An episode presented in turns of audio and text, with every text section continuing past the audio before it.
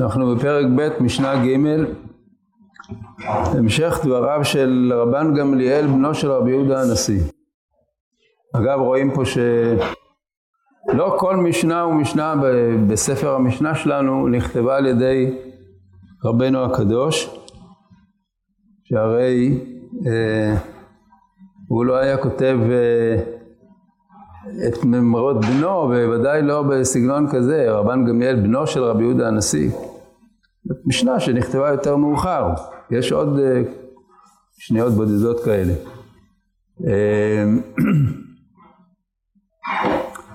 אם כן, הוא ממשיך ואומר, הבו זהירים ברשות, שאין מקרבין לו לאדם אלא לצורך עצמן. נראין כאוהבין בשעת הנאתן, ואין עומדין לו לאדם בשעת דוחקו. כבר ביארנו כי רשות היא השלטון, והוא מודיע מידותיהם ומרחיק מהם. ההמשך הזה בין הדברים הקודמים למשנה הזאת הוא אומר דורשני, כי הדברים הקודמים של רבן גמליאל היו על העמלים עם הציבור. הוא אומר שהעמלים עם הציבור צריכים לעמול עמם לשם שמיים. למה? כי הציבור, דהיינו עם ישראל, הוא כזה שצריך לטפל בו במלוא הכבוד והזהירות, שזכות אבותם מסייעתם וצדקתם עומדת לעד.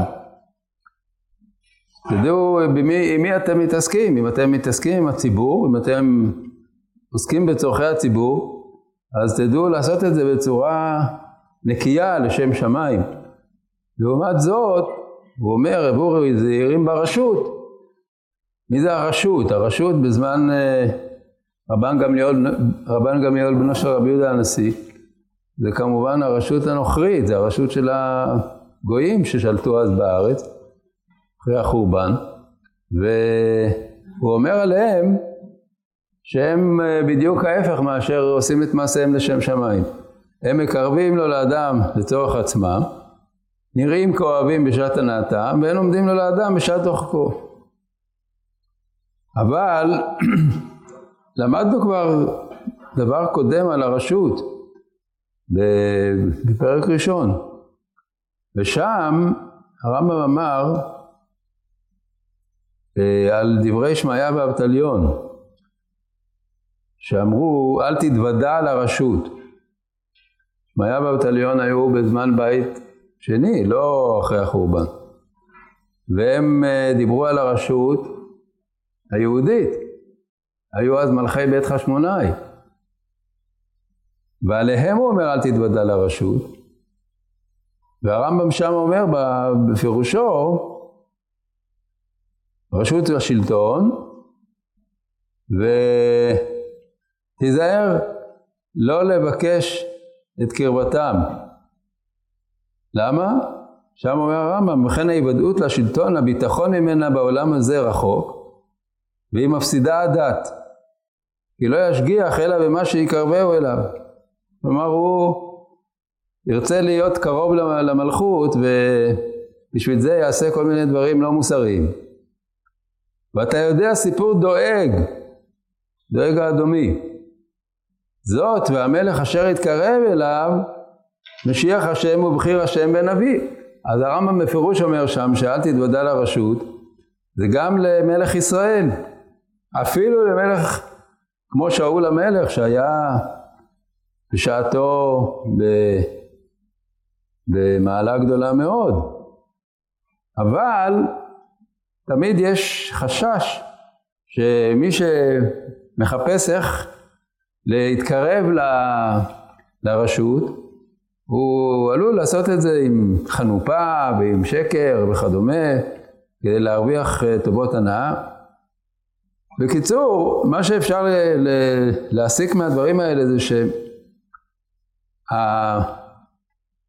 שהאמירה של רבן גמליאל, בנו של רבי יהודה הנשיא, היא שרשות זה דבר מאוד מסובך. דהיינו שלטון זה דבר מאוד מסובך. אנחנו יודעים ש... אה, אנשים שנמצאים בעמדת כוח, בעמדה של שליטה, הרבה פעמים הם אה, עושים דברים שלא כהוגן, ובפרט אלה שמנסים להתקרב אליהם בכל מיני דרכים לא כשרות, הם ודאי עלולים אה, להיכשל בדברים האלה. אז לכן רבן גמליאל אומר קודם כל כל העמלים עם הציבור יהיו עמלים העם לשם שמיים. תדעו לכם שזה לא פשוט להתעסק בעם ישראל, להיות uh, עמלים עם הציבור שזה בני אברהם, יצחק ויעקב, שזכות אבותם ומסייעתם וצדקתם מעת לעד. ומצד שני, שלא עושים את זה לגמרי לשם שמיים, אז בכלל צריך להיזהר מזה. אני לא רוצה להשליך את זה על המציאות שלנו, כל אחד יחשוב בעצמו מה הפוליטיקה לפעמים עושה, וכמה צריך זהירות וכמה צריך באמת ל... ל... ל... להתחנך לאור הממרה הזאת של מי שעוסק עם הציבור שיעסוק לשם שמיים ולא לשם כל מיני אינטרסים וכל מיני אה, אינטריגות וכל מיני דברים שהם בשביל אה, מטרות אה, שאינן ראויות. אז אה, האזהרות האלה כבר קיימות, צריך אה, פשוט אה, להיות מודע להן. מצד אחד זכות לעסוק עם הציבור. מי שעוסק עם הציבור לשם שמיים, אתם מעלה אני עליכם שכר כאילו עשיתם, אפילו אם אתם באותו זמן לא מקיימים את כל המצוות, אז העוסק בצורכי ציבור כעוסק במצווה, והוא פטור ממצווה אחרת. אבל מצד שני, יש הרבה סכנות בעניין הזה של הרשות, וסכנות של אה, ירידה לדרגות אה, כאלה של אה, מקרבים לאדם לצורך עצמן, נראים כאוהבים, באמת לא אוהבים וכולי. טוב, נסתפק במודעות הזאת. בהמשך אומרת המשנה, אצל הרמב"ם פה זה מחולק בצורה קצת מוזרה, כי המשנה הבאה זה המשך דבריו של רבן גמליאל, ובאותה משנה יש אחר כך הדברים של הלל. אז זה לא ברור למה נעשתה חלוקה כזאת. בכל אופן, תחילת משנה ד' היא, הוא היה אומר, דהיינו, אותו רבן גמליאל בנו של רבי יהודה הנשיא, עשה רצונו כרצונך, כדי שיעשה רצונך כרצונו. בטל רצונך מפני רצונו, כדי שיבטל רצון אחרים מפני רצונך. מעניין שהרמב"ם לא אומר אף מילה על, ה, על המאמרה הזאת. כנראה שהוא אומר זה דברים מובנים, אין, אין פה מה, אין מה צורך לפרש אותם. כמובן שרצונו זה רצונו של הקדוש ברוך הוא. עשה רצונו כרצונך, את מה שהקדוש ברוך הוא מצווה אותך, תעשה כאילו שזה הרצון שלך. והשכר שלך יהיה כדי שיעשה רצונך כרצונו. יש לך רצונות, יש לך בקשות, משאלות, לב, אז אם תעשה את רצונו כרצונך, הוא יעשה את רצונך כרצונו. השאלה היא מה, מה הצורך בהמשך, מה, במה ההמשך שונה מההתחלה. בטל רצונך מפני רצונו, כדי שיבטל רצון אחרים מפני רצונך. מה זה, מה ההבדל בין עשה רצונו כרצונך לבין בטל רצונך מפני רצונו?